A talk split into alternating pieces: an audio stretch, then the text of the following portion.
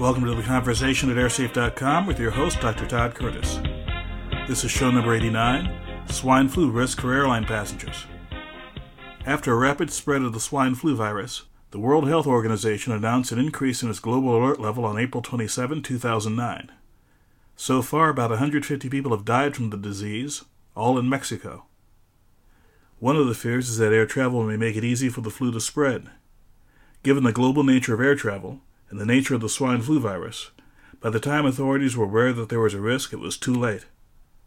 In at least one case, authorities suspect that a cluster of swine flu cases in New York City may be due to a group of students who had recently visited Mexico. When events like this happen, one question that gets asked is whether anyone has ever died after being exposed to some kind of virus on an airline flight. That answer appears to be yes, and it involved the SARS virus in 2003. The New England Journal of Medicine reported that in March 2003, six passengers from two different flights in Asia died after being exposed to the SARS virus on those flights. Two of the flight attendants and 17 of the other passengers on those two flights were also infected, but survived.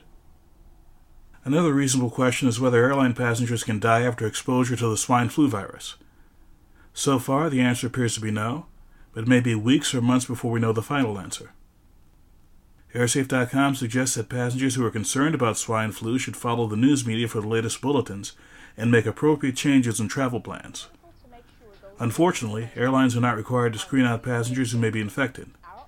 If you suspect that a passenger is exhibiting flu like symptoms, and you find this out before boarding, you may request that you not sit next to that person, or you could request to be put on another flight, but that's about all you can do. If you're sick, or suspect that you may have the flu or another infectious disease, avoid flying until either the symptoms go away or medical professional assures you that you're not a risk to other travelers. If you must change your flight because of concerns about swine flu, check with your airline. In some cases, airlines are reducing or eliminating any fees associated with flight changes due to the swine flu threat. You can find additional information about disease risk in flight, as well as updates of the swine flu situation at airsafenews.com. Thanks for listening, and I'll see you next time.